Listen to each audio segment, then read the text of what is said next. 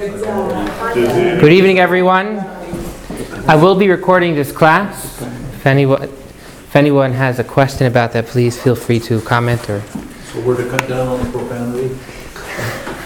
Thank you, David. I don't know if I can, but I'll try. Today, unfortunately, Rabbi Shala, Rabbi Yeshua Gordon of the Valley of California, he passed away. He taught Tanya and he taught Chumash, Rambam for numerous years on Chabad.org. And so today's class is going to be dedicated to his memory. May his memory, may his neshama be a blessing for all of us. the 10th Sefirot Part 2. You know, last week, before we ended off, I got some feedback that we should start off this week with a little summary and perhaps cl- a little more clarity in what we're dealing with. So, so before we go back into the text of the Tanya, let's let's go through this chart. Sure, sure. Does anyone else need? Absolutely. These are yours to keep. Okay. Anyone else? I have from last week, but not with me. I don't know if we'll need it this week or not. Would you like to borrow one for today? Yes, please. You'll be sworn off. Thank you for the notes. so I can-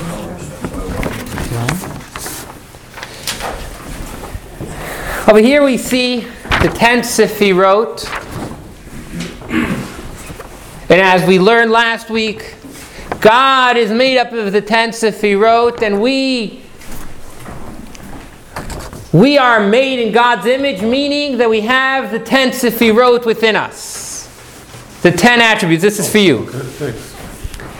And last week, we, dis- we were able to, we, to take the 10 Sefirot, excuse me, we were able to take the 10 Sefirot and break them up into two. We said the first three Chachma bina das, wisdom, understanding and knowledge, all fall under the category of our intellectual part of us, and the continuing seven kindness, severity, beauty, splendor, victory, foundation, and kingship, as we'll discuss today, all of these seven fall under the category of emotions. So the first three are intellect, are intellect, and the last seven are emotions. Any questions? No. So now we're prepared to go back inside the text of the Tanya and delve and get a beautiful and wonderful understanding of what these Sefirot do.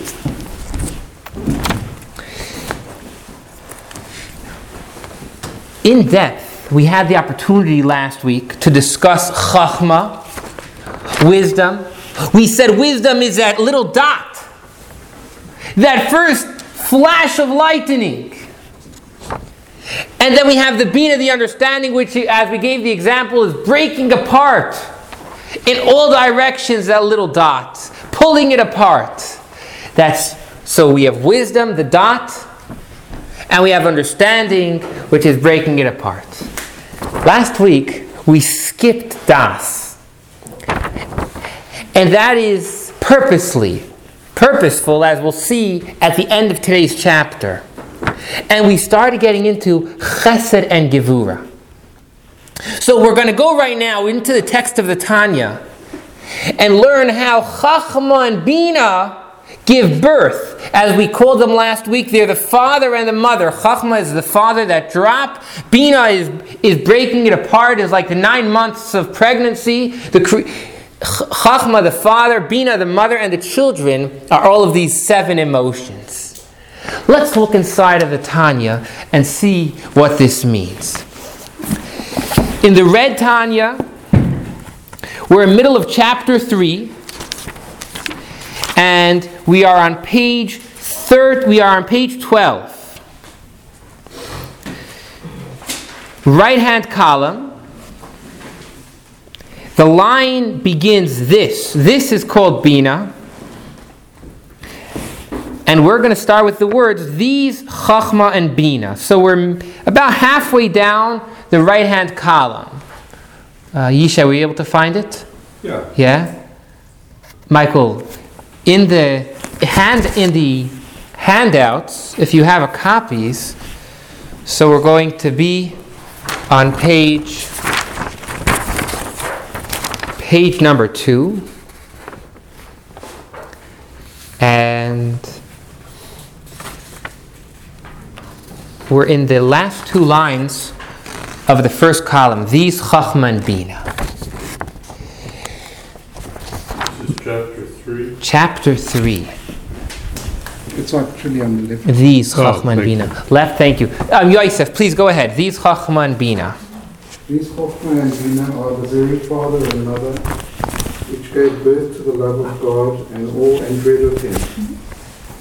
For when the intellect in the rational soul deeply contemplates and immerses itself exceedingly in the greatness of God, how He fills all worlds and encompasses all worlds, and in the presence of whom everything is considered as nothing, there will be born and aroused in his mind and thought the emotion of awe for the di- divine majesty, to fear and be humble before his greatness. Blessed be he which is without end or limit. Thank you, Yosef. So we've just established that when, when someone sits down and they think, how often do we wish we could just sit down and think? We're so busy with, with life. If when someone sits down and they think about something, that will automatically, if they really are thinking, give birth to love or awe or both to whatever we're contemplating about. So that means wisdom and understanding are the father and mother of our feelings. Without wisdom and understanding, without thinking about something, without contemplating it, really getting to the bottom of it, we don't really love that idea. So let me clarify this up front. Of course, you could see someone and love them, but that's not called real love. Real love is not seeing and that's that's temporary. Loving someone or loving something is when we're able to really connect with it. If without our mind, it's not real love. And we'll talk later on in chapter 4. We're actually going to have a class on what is love. Whether it's love to a spouse, love to an idea, what is real love? I don't want to lose focus here, but one thing I want to clarify is love by looks. Let's just talk in a very graphical way. If someone is attracted to someone's looks, there's no love there. It's just, unfortunately, it's actually unfortunate. They're just attracted to the looks. Love is when we're able to think about something, we're able to understand it, we're able to take it to a new level, then that gives birth to feelings.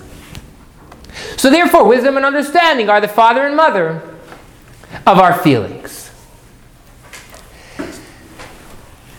I'd like to teach you today a new Kabbalistic term.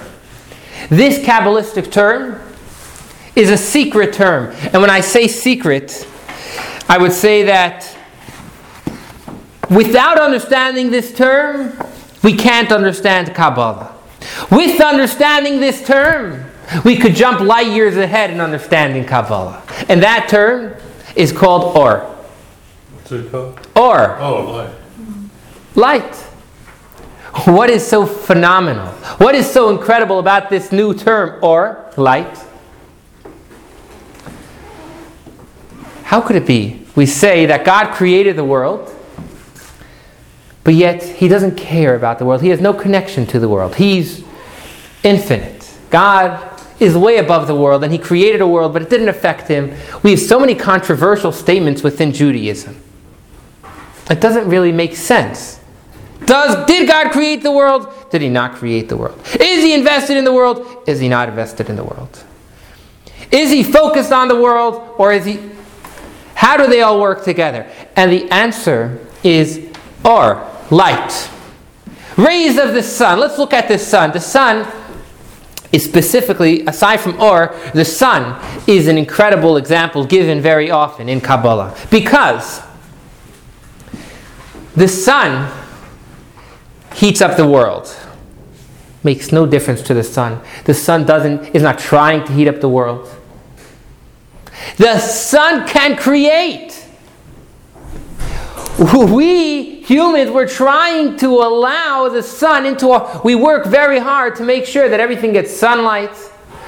We're all we're doing is making sure that we're not stopping the sun. But we're not making the sun grow anything. The sun is not involved in what it's doing. The sun couldn't care less about what's happening. Not only that, the sun is not inspiring us. A ray of the sun is inspiring us. That ray of the sun is worthless relative to the sun itself.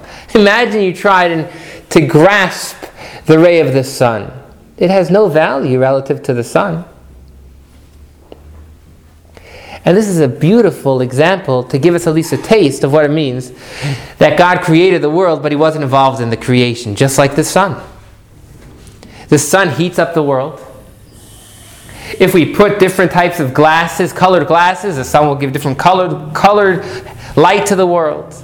But it's not actively involved in this. Not only is not actively involved, you could go ahead and put down the shades here and the sun won't care. Pick up the shades, put, this has no effect. And that is, to an extent, what it means that God created the world like the ray of the sun. The rays of the sun, when, they, when they're going to give nourishment to what's in the ground, things are going to grow. Now, with this introduction, we could go back to what we spoke about last week the three methods through which God is connected to our world. We said there is one method called Mimale Kolalmin, where God penetrates the world. There is one level of godliness within each and every one of us. We are actually, God has descended and is enclothing himself with this, within every detail of us. For example, our soul descends, and a specific energy of the soul comes into our eye, allows our eye to see. A specific energy of our soul comes into our ear, allows our ear to hear. A specific energy of our soul comes into our hands, allows our hands to move. And unfortunately, we all know what happens if, if that specific energy doesn't come to that part of the body. That is one method of how God is connected to the world. Where, yes, He has descended into every detail. Min kol almin. That method is called light. Again, because that's not the essence of God. It's just like a ray of the sun. A higher method is exactly like the sun, where the sun doesn't come into each of us specific, similar, doesn't come to each of us differently. The sun penetrates. The sun comes. It's by all of us the same. It's that is the second. It's a higher level of godliness. God hasn't descended to our details, but yet it's still a it's, it's still a ray that is hitting us. It's penetrating us. Both of these levels, mimale kolalmin, the one that fills all the details, mimale means to fill, it fills all the details of us. And soviv kolalmin, the one that surrounds us. Yes, David. With respect, Rabbi, Yes. You know, I'd like to finish my thought and then I'll allow you to. Yes. So we, we, we have Mimale, it fills us. We have Sovev, it surrounds us. These two levels are, are called, or they're called light. Because they've already come down within the world. And if you're coming within the world, it can't be the essence of God, it could only be His light. And then we have the highest level, which is Kula Kameh Kilo Chashiv. The whole world is like nothing to God. And that's re- referring to the essence of God. Three levels again. Anyone want to repeat it back? Rich, um, Robert, can you repeat back to three levels? Still contemplating the first one. no worries. Anyone want? No, no, no pressure. Garrison, In English or in Hebrew? in English, please. Because I couldn't do it in Hebrew. Uh, well, Me uh, neither. The, the, the the one where God is, is within us and penetrates everything. Good. there's, the next one is when God encompasses Good. around everything. Good. And now both of those two levels are called Or, good. and I'm not sure why the highest one, where everything is, that is as nothing. Right. Why that is not or. Because that's the eth- essence of God. That's not anymore the energies. That's the essence of God. By the, regarding the essence of God, we're like nothing. And now we can look back into our Tanya and see this is exactly what Reb Shneur Zalman just said. We're going back to the words for when the intellect. We're going back about three lines that Yosef just read, and I'd like to read it. For when the intellect and the rational soul, this is the godly soul, the godly soul is rational. It uses its intellect. When the intellect and the rational soul, listen here, deeply contemplates and immerses itself exceedingly in the greatness of God. And listen to the three details. Here we go. How he fills all worlds, first level, filling them, and encompasses all worlds, level number two. And in the presence of whom everything is considered as nothing, level number three. So when we're able to focus on the three methods of interaction that God has with to us, so then there will be born and aroused in his mind and thought the emotion of awe for the divine majesty. Wow. Wow. Hashem interacts with us in every way necessary. And when we think about the greatness of God, about think about the greatness of God on any level you want to. That's going to create within us a feeling of awe. And listen to the type of awe. To, f- to fear and be humble. There's many types of fear. David, I didn't forget about your question. I'll take it momentarily. There's many types of fear. One fear is, God forbid, someone's going to arrest you. You're not really scared of them because you think they're great people. They could be horrible people, God forbid. Unfortunately, people in Syria, in, in Iran, they're scared. They, people may be scared. That doesn't mean they, they're scared because they respect those people. We're talking about a fear of God that we're humble. When we think about the greatness of God, it just makes us. Let me give you an example. You walk in front of your Rebbe.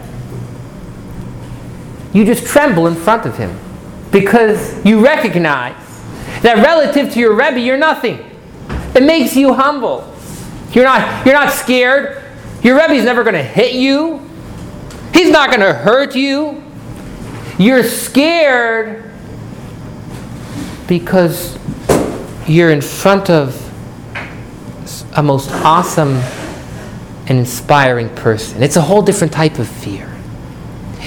This, when we say fear God, I mentioned this a few weeks back regarding the Holocaust. That after the Holocaust, some people said they compared God to a sniper. A sniper, he's waiting on a rooftop, he's waiting for his target. And they said, God is waiting for his target. You fill up that basket full of sins and an atomic bomb. 100% false. No, no, no, no. If that was the case, then yes, we need to be scared of God. But that's not the case. God, doesn't, God loves us. We're his only child. He loves each and every one of us. So,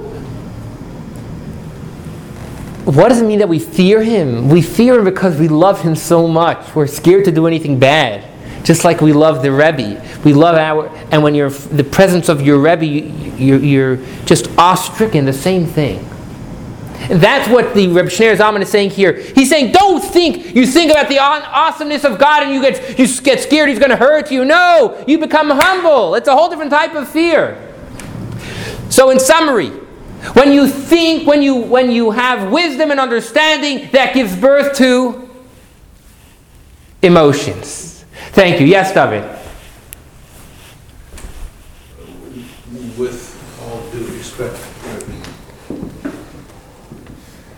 our siddur, if you compare it with other siddurs, emphasizes the concept of light more. But light in the physical sense of a stream of photons is not the same. Before we even begin the service, it says, as we wrap ourselves in our tallis, in your light we see light. And so the concept of light is a, uh, a form for us to think of the Almighty in, in the sense of the greater illumination of what His presence brings. And our siddur emphasizes that. So light, not only in Kabbalah, but in, respectfully, in, to me, in the Tanya, has an extremely important role as a metaphor. Fantastic, and uh, thank you. So we established that this thinking and contemplating gives birth, so far we said, to fear. And now, after we have this fear, we're now gonna we're now gonna have a, a love for God born. Michael, could you continue reading? Um, from next, his heart will glow. Next, his heart will glow with an intense love like burning coals, with a passion and desire and longing, and a yearning soul towards the greatest of the blessed Ein Sof. This constitutes the culminating passion of the soul, of which Scripture speaks as, My soul longeth, yea, even fainteth, and my soul thirsteth for God, and my soul thirsteth for thee. Thank you very much, Michael. So, after we have fear, love is born. Lottie, what does it mean to love God? What does that bring out within us? I, I've related related the story. Did I relate it here? That to love fish. How many of you here love fish? Famous. a lot of people love fish. Mean to eat it or to have them as pets? Fantastic. You know, no, okay, you're familiar. I want to share with you another story. Um, well, we'll talk about it again in chapter four. But yes, what does it mean to love God? What will it bring out within us? So, it's a lot, yeah. To, to act to our potential, to live to our potential. Loving God will make us better people. 100%. Why? Why would it make us better people?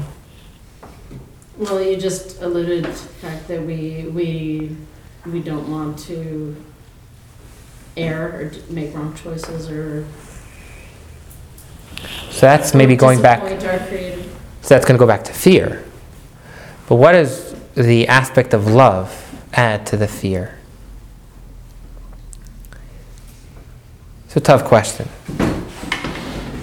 Basha, what do you think? Well, it, it adds a desire on our behalf to connect with Him and to do. So, love of God brings a desire to connect. You agree? Liz? Mm-hmm. Yeah, I think I would agree with that. Do you want to add anything? Um, just that when you when you fear God, when when you love God, it's like a it's like a different kind of devotion than when than when you fear God. Okay, of course, we yes, the love is going to bring out a new a new aspect, a new connection to God in 100%. Very good point. So Hey, that that's good. yes, Joni. I it can bring about like I would say the different kind of love because you're, you're, like in a way you have fear, but it's like you said, it's an awe. But also I think, and you say connecting. I think it also um, leads to trust. Connection and trust. Surrender. Surrender. I like that word. We'll see in a moment. Gershon, what were you going to say? Well, I think uh, the last two people summed that up because I was going to say if you fear God and then you love God, well, when you love God, and you go through difficult situations in life, or challenges, or things that you fear, you actually fear them less because you have trust in, in God. So it's it's like maybe you have fear, but the love of God also takes away your fear. Well, if you say that fear means to be humble, Oh, there's no contradiction. That's true. But okay, and I appreciate that. The more we love God, Yosef, the more we're going to want to connect with Hashem. Our souls are a part of Hashem. And our soul's biggest desire is to leave this body and connect with God.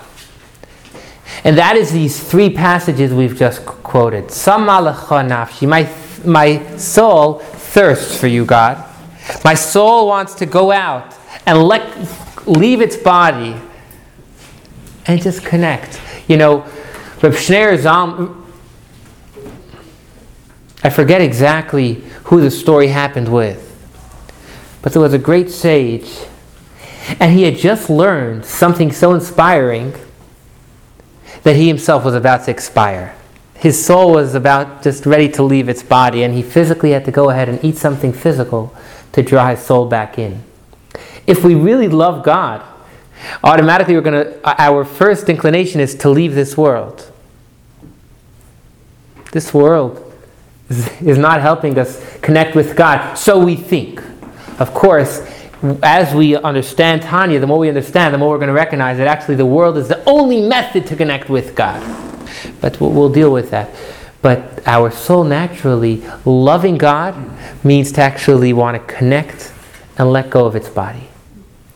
And now, what we're going to see is that dependent on which level of love to God we have, there's a separate passage for that. There's three types of love we could have to God. We could be loving the God that f- fills all the world, Mimali.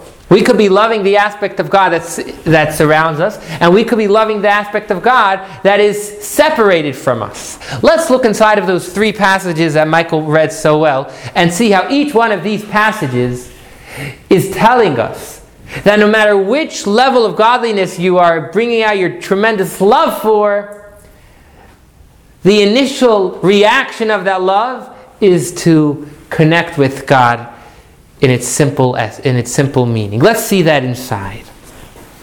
The, the Tanya reads, which scripture speaks, as my soul yearns, indeed, indeed it pines. Now over here, this is a quote from Psalms 84 3, and the pasuk continues lelokim. One second, I'm actually I'm, I'm getting confused. Nichsifa v'gam kolsa nafshi lechatrois Hashem. This specific passage says, "My heart is yearning for the court, courtyard of God." Lechatrois, a chatzer. That's a reference to the lowest level of godliness the level that encompasses all of us. If we're connected with that level, if that's the level we're think, thinking about, then our, our soul is going to yearn, yearn for that level of godliness. If our soul is, is, is thinking about and having a love for the aspect of godliness that surrounds us, let's look at the next passage. But I'll ask if you could follow me in the Hebrew for one second. You could just listen. The next passage says, Sama nafshi leiloikim. My soul thirsts, and I need to focus on the Hebrew for a second. It says Elohim. We know there's many names of God. Each one, Kabbalah tells us, has a different meaning. Elohim is the name of God connected with the world. So again, Sama Nafshi Elohim, the second passage, is a reference to the aspect of God that surrounds us. And let's look at the third passage. The third passage Beautiful niggin. Anyone ever heard this niggin?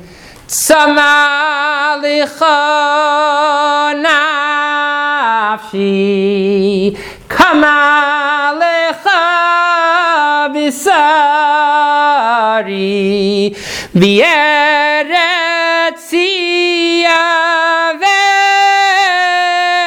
Yaveyev Belimayim Join me for a minute. Ay, ay, ay, ay, ay, ay, ay, ay, ay, ay.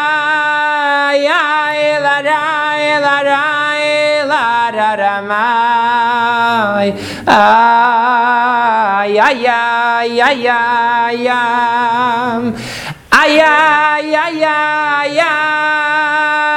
Ay, la, ra, la, ra, na, na, na, na. We'll sing that niggun together before we end tonight. It's an amazing niggun. But that niggun, that's the third passage we quote, is Sama nafshi um, Sama lecha nafshi. It says, My soul thirsts for you. No name of God. Lecha. Sama, thirsting, lecha for you, nafshi. Who is you? That's the aspect of godliness is no name. So no matter what, how we're going to cut it, what we're going to think about, as long as we're thinking about God, we're going to come to love God and we're going to come to fear God. Any questions? If not, then that means at this point it's clear how the intellect gives birth, is the father and mother of emotions. Yishai, clear? Robert? Michael? Okay. But everyone here should have had a major question. And I'm sure you all did, just you were a little embarrassed to ask. But here goes the major question What comes first on the chart? Loving God or fearing God? Which one is first from the emotions? Perhaps I didn't tell you how to read the chart. Let's look at the chart for a second.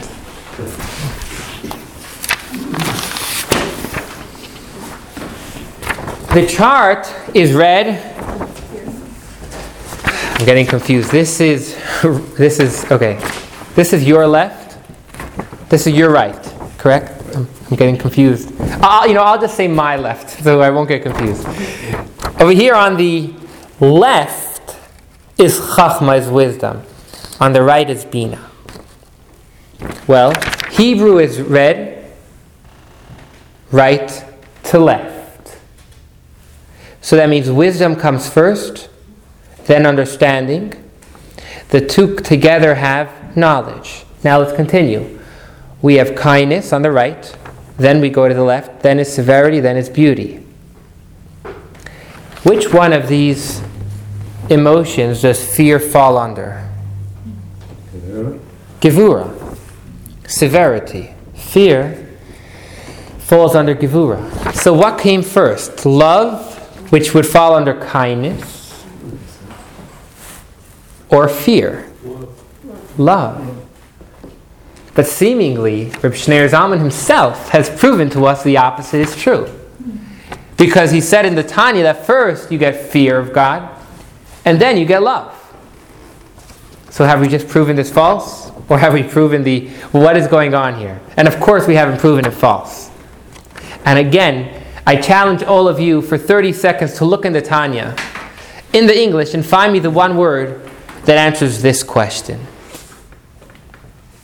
Look inside of what we, of what we just read and see if you could find me the one word that answers this question.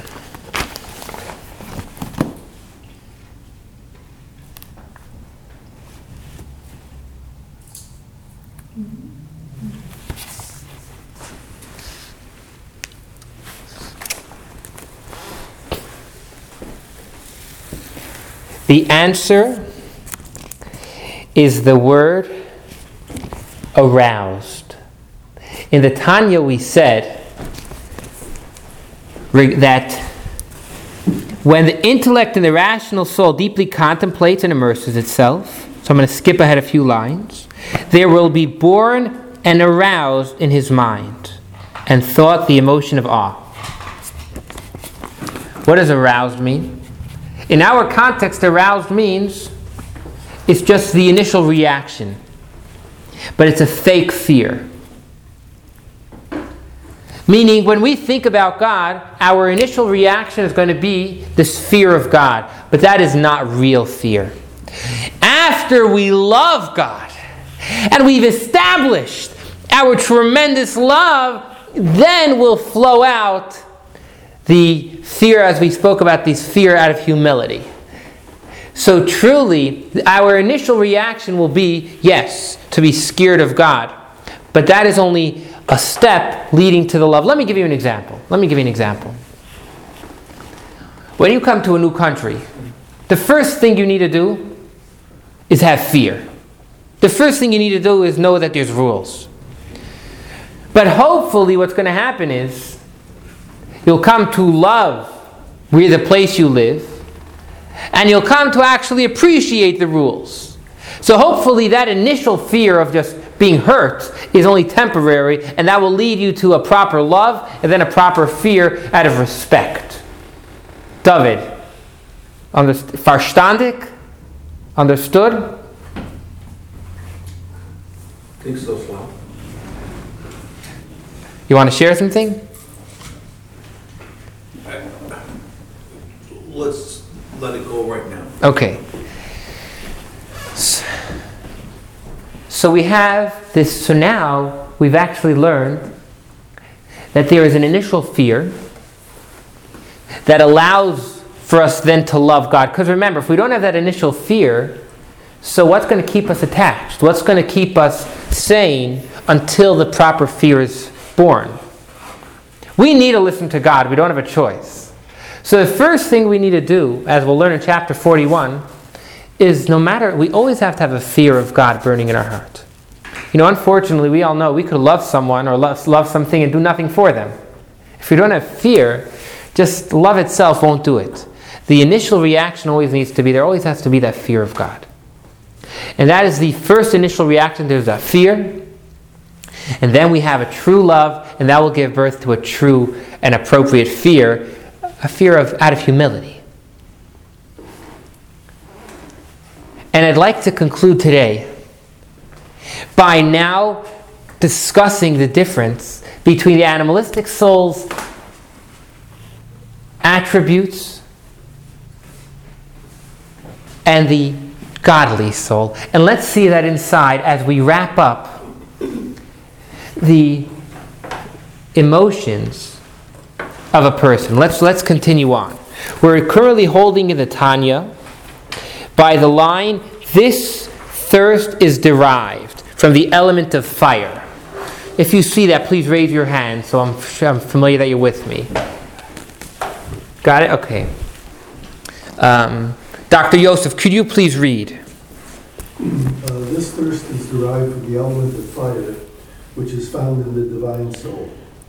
As students of natural science affirm, and so it is in Eitz Chaim, the element of fire is in the heart, while the source of the element of water and moisture is in the brain, which is explained in Eitz Chaim, Portal 50, to refer to the fa- faculty of Chachma, called the water of the divine soul. The rest of the midot are all offshoots of fear and love and their derivations as is explained elsewhere. Thank you so much, Dr. Yosef. Hmm. If you remember, we said everything, of course, is comprised of fire, water, air, and dust. And we said, we learned numerous weeks back, that the animalistic soul, does anyone remember any of the four elements, what they give to the animalistic soul? Basha? Water, we said, is all the pleasures. Water gives birth to pleasures. We said dirt makes you heavy, depression. Air is talking nonsense, there's nothing to it, etc., etc. All the four elements of the animalistic soul were all negative. But not only that, they were all connected to our feelings, our emotions. The godly soul, the element of fire, fire goes up, and the element of fire we've just heard Dr. Yosef read so eloquently is our thirst for God. That means our godly soul is made up of a fire that wants to automatically, constantly connect with God. The element of water. Could anyone look in, back in those words? It's a little hard to understand, but the element of water of our godly soul is, could you call it out, please? It's in the brain.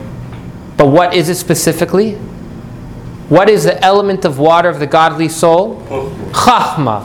Chachma is Wisdom, specifically within the intellect, it's the wisdom, that initial flash. So that means that the wisdom of our, of our godly soul is water, is the water that makes up the godly soul. So, what I wanted to share with you in summary of today is the godly soul is controlled by intellect. The animalistic soul is controlled by emotions. That is why it's called animal. Animals are, are, are to the most part, controlled by their emotions. They have intellect, but most of that intellect is to allow them to get what they need from their emotions. If they want to eat something, their intellect is going to tell them, you know how you're going to get, you know how you're going to be able to catch that item? So the intellect is running after the emotion. It's upside down. Human beings are supposed to have intellect controlling your emotions. And that is what's happening by the godly soul. The water is the element of wisdom, and that has the ability to control our godly soul. Meaning, in summary, if we allow our animalistic soul to take the better of us, then we may be acting like an animal. When someone just goes after their emotions and their intellect is providing them what they want, in a sense, they are acting, not in a sense, they are acting very similar to an animal. But when a person takes their mind and they allow their mind to control what they're going to do, although they may want something, although I think all of us may have had times where we wanted to do something that wasn't appropriate. That's okay. As long as we're able to take that thought and push it away. We're a Beinoni. We, we take the thought and immediately we move it away. That's fine. If we don't move it away, then we've lost control. So, in summary, then I'll take that question. In summary, today we started off by saying how wisdom and, and understanding, Chachma and Bina, are the father and mother for our feelings. We went ahead and we discussed the three methods of how God interacts with the world, which is Memale Sovev and Kula Kamei Kemelach Hashiv, which is He permeates, He how God surrounds, and the aspect of God is completely separated. We said when we think about these three methods, and we truly think about it, we're able to create a fear of God, a fear of out of humility. Not that we're fear, we're scared God is going to hurt us, but a fear out of humility that will then give birth to this burning love of God. And we've concluded that the love and fear of God is coming from the wisdom, which is actually the aspect of water within our brain. Thank you very much. Are there any questions? Yes, David. Um, personally, uh, I, my peregrinations through this have replaced the word fear with awe. That seems to be um, much beloved by Steinsaltz in that he thinks, and I agree, that the term awe in terms of fear is a, a much more uh, uh, comprehensible, wholesome, and, and holding your hand term in regard to God. Okay, David, thank you for pointing that out. David is pointing out that perhaps ah is more appropriate than fear. And, and I appreciate, I truly do. And I'd like to point something out. I'd like to be a chacham, but the fact is I get it from Steinsaltz. I'd like to point something out to David and to actually everyone here. If we could look back in the English,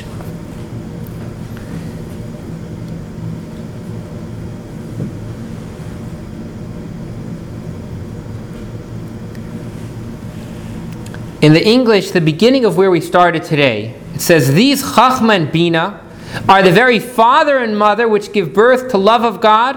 And listen to the next words. And ah and dread of him. And these two words in Hebrew are yira and pachad. Yira is awe. Pachad is dread.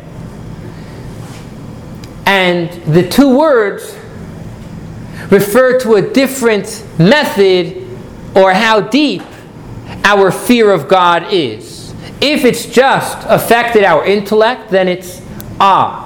If it's a, if the fear of God has actually affected not only our intellect, it's affected even our emotions, it's then going to be dread. But uh, so thank you very much, David. And yes, I, I appreciate that. I'll try to use that word ah.